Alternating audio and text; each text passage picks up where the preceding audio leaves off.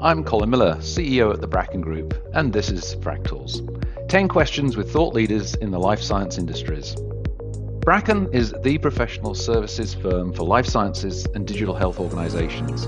Our intelligence ecosystem fulfills consulting, regulatory, marketing, and analytics needs with an integrated strategic approach. In today's conversation, we're exploring medical affairs and radiopharmaceuticals, something to which I'm no stranger myself, but I have a wonderful expert guest, Dr. Deepak Behera, who's a senior partner here at Bracken. Deepak draws his background as a nuclear medicine trained physician scientist to drive strategic advancements in the clinical development and medical affairs across the clinical, academic, and pharma biotech spheres Deepak consults with a variety of industry leaders in nuclear medicine and radiopharmaceuticals, and his key areas of focus include clinical development strategy, marketing, positioning, and product launch, and evaluating new technologies for product market fit, development status, and investment potential. Deepak, it's a pleasure to have you here and welcome. Thank you, Colin. It is an honor to be here, especially on this platform, which uh, em- emphasizes collaboration, creativity, and problem solving, and, and the entire ecosystem that we have built at Bracken. There's a constant thread throughout your career.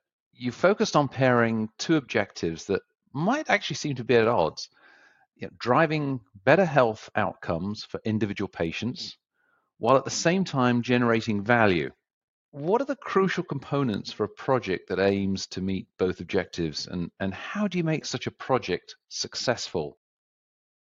Yeah, Colin, it's funny you bring this up. Uh, we, we're trying to juggle two very different balls, but uh, it's a different way to think about it. It's it's like multitasking on a busy day, right? But in healthcare, we got all these other stops to make, meeting the needs of doctors, insurers, regulators, investors, scientists, this entire entire there's so many stakeholders around here, so all these other stops to make. In essence, it's all about understanding everybody's needs, making sure they all fit together in a single common thread, and and you you navigate your map and pathway throughout the entire development process. It doesn't compromise our main objective, which is essentially helping the patient, but it is finding that complex route of, uh, of innovation and development while uh, continuously ensuring that the primary goal is always in sight. I also sometimes look at it as um, the difference between in healthcare from treating the individual patient to the global aspect of the impact we can have on health at a wider level. And I guess that's a, that's another part to absolutely. this. Absolutely, absolutely. That juggle always has to be tough. As a treating physician, you've got a patient in front of you, but you're also having to think of the wider picture. And how do you juggle that in your mind? I don't think it's a juggle really. It's merging the two really that uh, that makes the difference. There are needs from the patients uh, which which uh, you can need to be translated to how a drug is developed and positioned and created and the, the entire thing, which essentially serves the need of the patient. So that that entire strategy is geared towards helping the patient so they they don't they're not mutually exclusive. They're actually integrative. That makes a lot of sense. Then, without breaching confidentiality, can you share an interesting and or unexpected finding as part of a client's project? You know, during some of my early forays into commercialization, soon after I, I uh, left Stanford and moved into the industry, you know, it makes you realize that um, sometimes the data that we collect and the guidelines we follow and these are written in for ideal situations and can be very difficult to follow in the real world right? For example um, in, in one of my clients projects i learned that the patients going to academic centers receives a biopsy much more frequently than those patients who go to non-academic centers for their treatment. And this kind of fact isn't taken into account while developing the drug uh, but you know, interestingly, it, it, it was an imaging drug because I'm in radiopharmaceuticals. So it, since it was an imaging drug, it actually turned out to be advantageous as a feature to have and a, as, a, as an additional potential use. However, since this wasn't realized early on in development, you know, this wasn't the original goal of the clinical trials, the evidence generation for this particular uh, product. So the data that already existed was insufficient to justify the use of the product without an adjunct biopsy. So, you know, it, it, it drives home the point, I guess, that, you know, this is this is an interesting uh, realization or finding that you get that the end goal needs to be defined really well for us to develop the pathway and, and surprises can appear anywhere and and we may have to you know uh, recalibrate our or redirect our efforts to match those goals which which we hadn't realized earlier. It's an interesting and unexpected finding and certainly a very good learning experience. That is a is a fascinating example and, and, sort of really leads me to my my next question, which is, you know, when we consider how clinical trials are managed, I know you also have a deep desire to consider how some of these are reshaped. That's the, the, the understanding that you've just presented. But what are some of the key changes you'd like to see, and which technologies could have the most impact towards those changes, perhaps even in the next five to ten years? There are a lot of ways to improve clinical trials, but I, will try to focus on a few here, just highlight a few actually. You know, clinical trials are an advanced care option. There is a chance if you get on a trial that you're getting better care and better treatment option. Plus, participants in clinical trials are more closely observed, so they receive much better medical attention.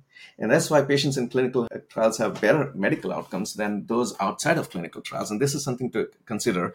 The trials as an advanced care option in my opinion, we should be able to offer clinical trials to anybody and everybody who would want to be a participant. Right now, however, clinical trials are limited mostly to research sites like academic centers. That means about 80% of patients who go to non research sites and clinics don't have access to clinical trials. What I would like to see, I'd like to see more community physicians, practices, and hospitals participate so that all patients can have access to these benefits. And, and technology can absolutely help improve clinical trials. It can make operations much more efficient, coordination easier, can help decentralize trial procedures and data collection. We have already started to see the benefits of these advances, especially in the COVID, post COVID era and during COVID era as well. And they certainly have the potential to revolutionize the way clinical trials are conducted. And finally, I think we need to take into account the prevalent clinical practice when designing clinical trials. Right now, trials are driven mostly by scientific and regulatory evidence needs, but clinical practice is also influenced by factors like, you know, available facilities, uh, available expertise, social, economic, cultural considerations, which should be reflected. We need to include diversity not only in clinical trial participants, but also diversity in clinical trial designs. Yeah, I can see where you're going. The uh, the design in particular, and I guess a couple of follow up questions from that is you stated earlier on that you would hope that more trials were available at uh, community hospitals so patients had access to them. But also, you're involved in radiopharmaceuticals, and on the diagnostic side, testing out a new radiopharmaceutical diagnostic has no benefit for the patient in the early stages. So, how do you influence them to participate in that kind of study? If the diagnostic has a true diagnostic potential of a true diagnostic benefit in the long run, many patients would be willing to even know what what their uh, tumor or, or condition or disease state looks like. And, and I have seen that time and again. The patients are uh, interested even learning what that looks like, even if it doesn't translate into a, a clinical benefit. Of course, that depends on the severity of the disease and the urgency of the next step. So, typically, if there is enough time, most patients are altruistic enough to donate their time and and uh, uh, and become a test subject for many of these diagnostic tests. Again, because they are diagnostic, there's potential of very low harm as well, and that's another factor that comes into play when when you think about it as an example, when I was looking at a particular trial of a rare disease diagnostic, the, the interesting aspect is patients who would not benefit from this diagnostic test because their condition is already known. This test is simply looking at whether they have this condition or not and where exactly uh, is the target in the body. They still went ahead and participated in, in droves, actually. They were very enthusiastic in participating in the trial uh, simply because it gives them a visual picture of where the disease is in their body, as opposed to knowing through a blood test or something else or pathology where they don't really get to see what, what exactly is going on. It didn't lead to any intervention at the moment. This is a very early diagnostic, but just knowing, okay, this is where the distribution is, was useful to them your point is well well made. I hadn't considered that that the fact that you can then go and show the patient the image and say hey this is the image of you with this new diagnostic. I think more people would jump at that opportunity. Hey not only am i helping science and medicine and technology i'm potentially helping future patients with my disease whether it's rare or cancer or, or whatever which which really leads to sort of a, another thought process, thinking specifically of, of radiopharmaceutical development. You know, what does success look like in the early stages of such a project, and how do you measure it? Overarching wise, if you add up all the pieces that we've just discussed, from your perspective, what does success look like?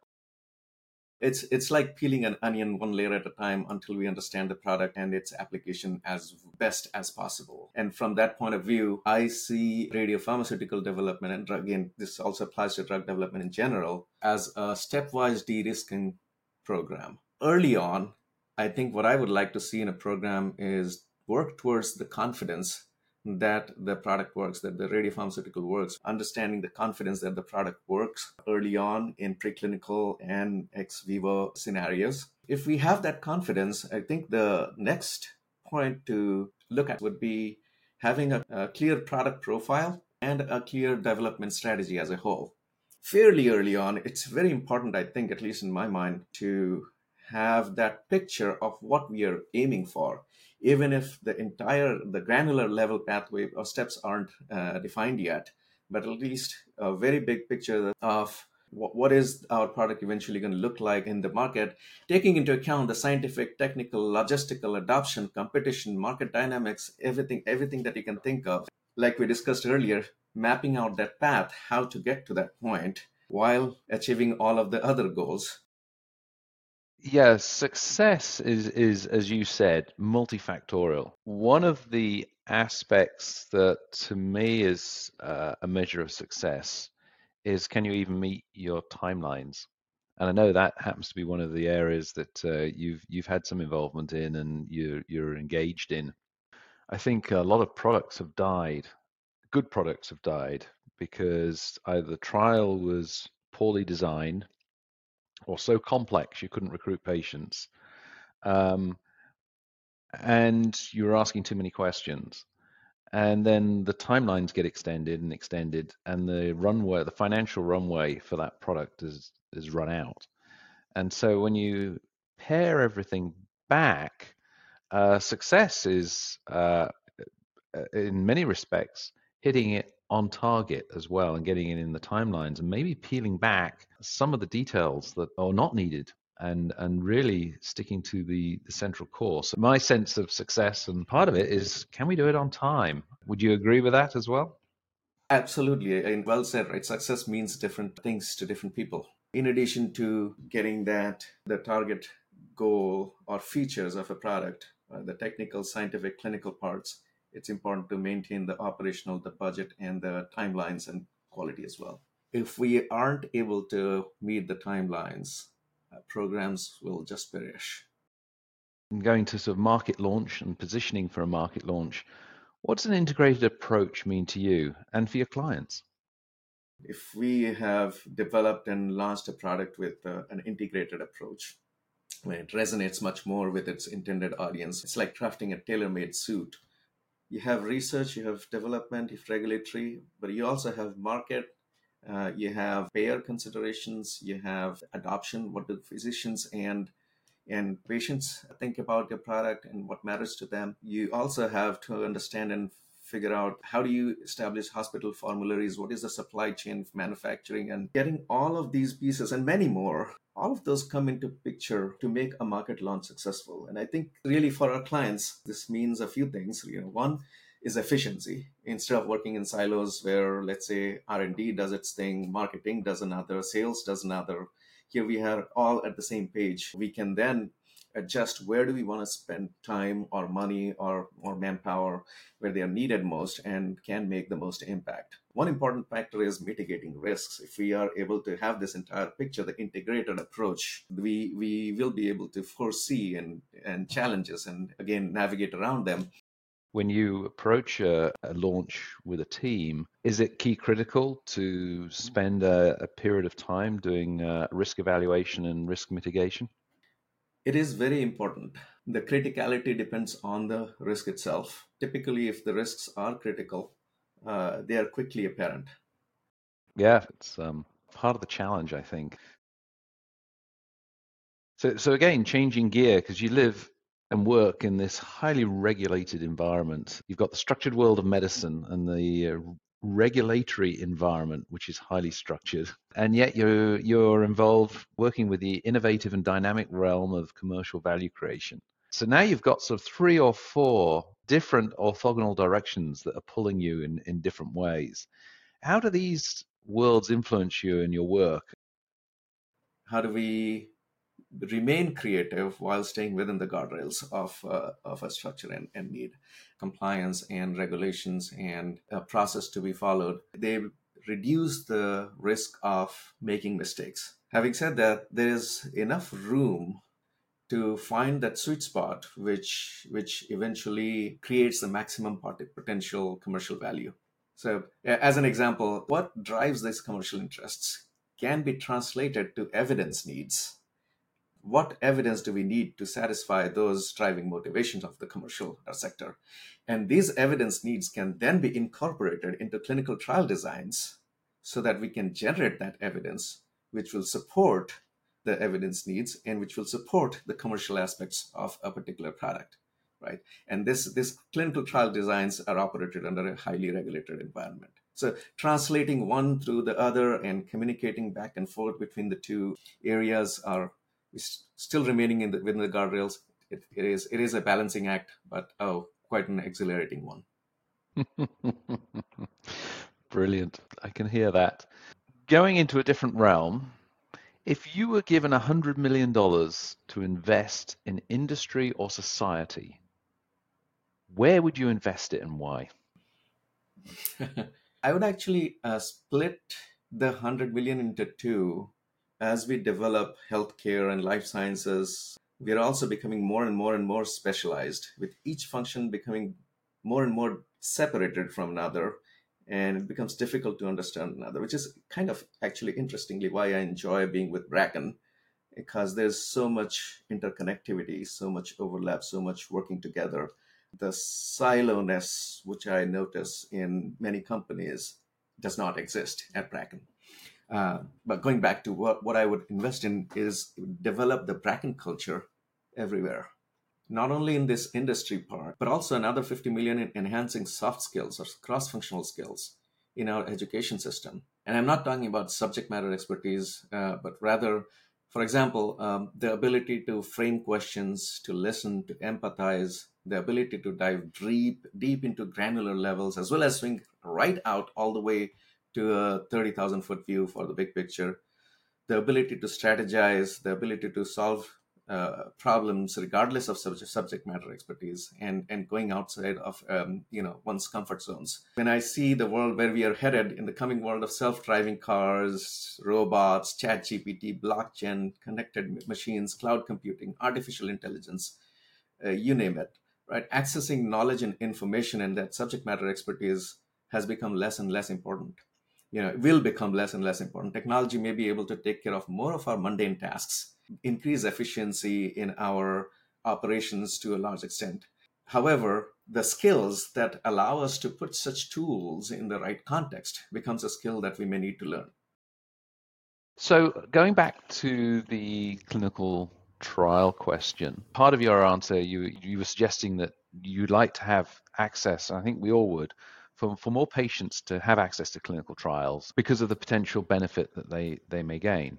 On the flip side is all clinical trials by definition should be in equipoise. And therefore, we're not certain that at any one moment in time that that for that particular patient, that is the best treatment. How do you wrestle with that when you're approaching patients? We have to keep in mind that trials, to the extent possible, should not be harmful to the patient. So, do no harm stays topmost. And with that in mind, there is either upside or there is status quo. And that's the driving understanding here. You either get a placebo or or you get the drug, study drug. You either get standard of care or you get something that has the potential of being better than standard of care you don't deny a patient standard of care in favor of a particular trial. So this is this is where we again have to think about all stakeholders and and the strategy comes into play the the whole picture comes into play that you cannot even in the context of a trial do harm to a patient. And we design the trial so that we achieve the evidence which will take us to the next stage establish some degree of efficiency so that you know you, you're now able to say yes there is a, a reasonable probability of benefit to the patient if they get into the trial.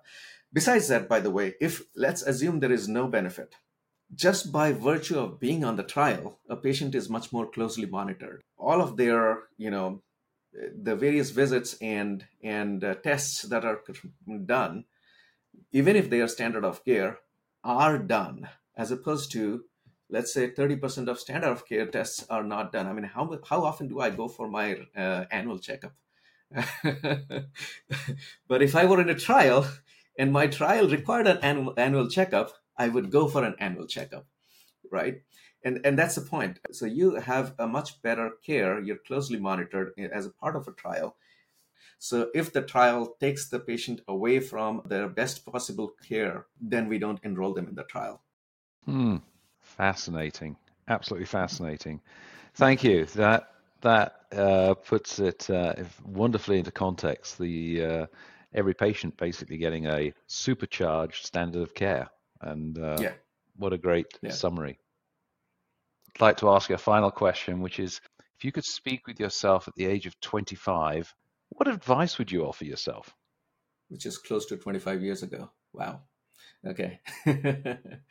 Uh, so one of the things would be be comfortable in discomfort.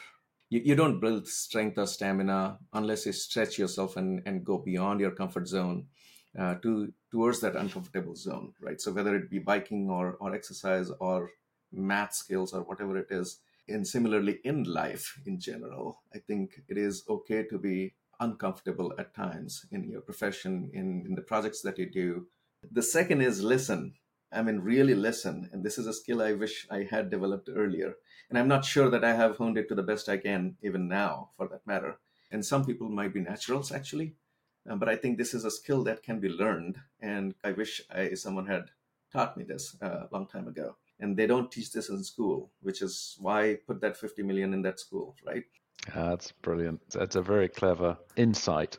I uh, really appreciate that. so uh, thank you.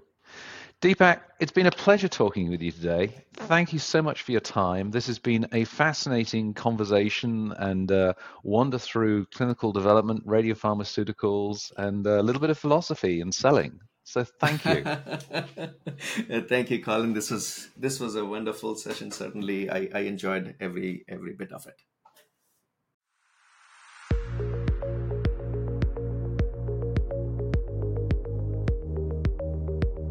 Fractals is brought to you by Bracken, the professional services firm for life sciences and digital health organizations.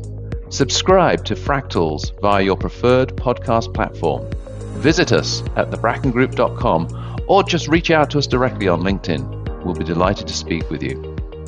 I'm Colin Miller, wishing you sound business and good health. Thanks for listening.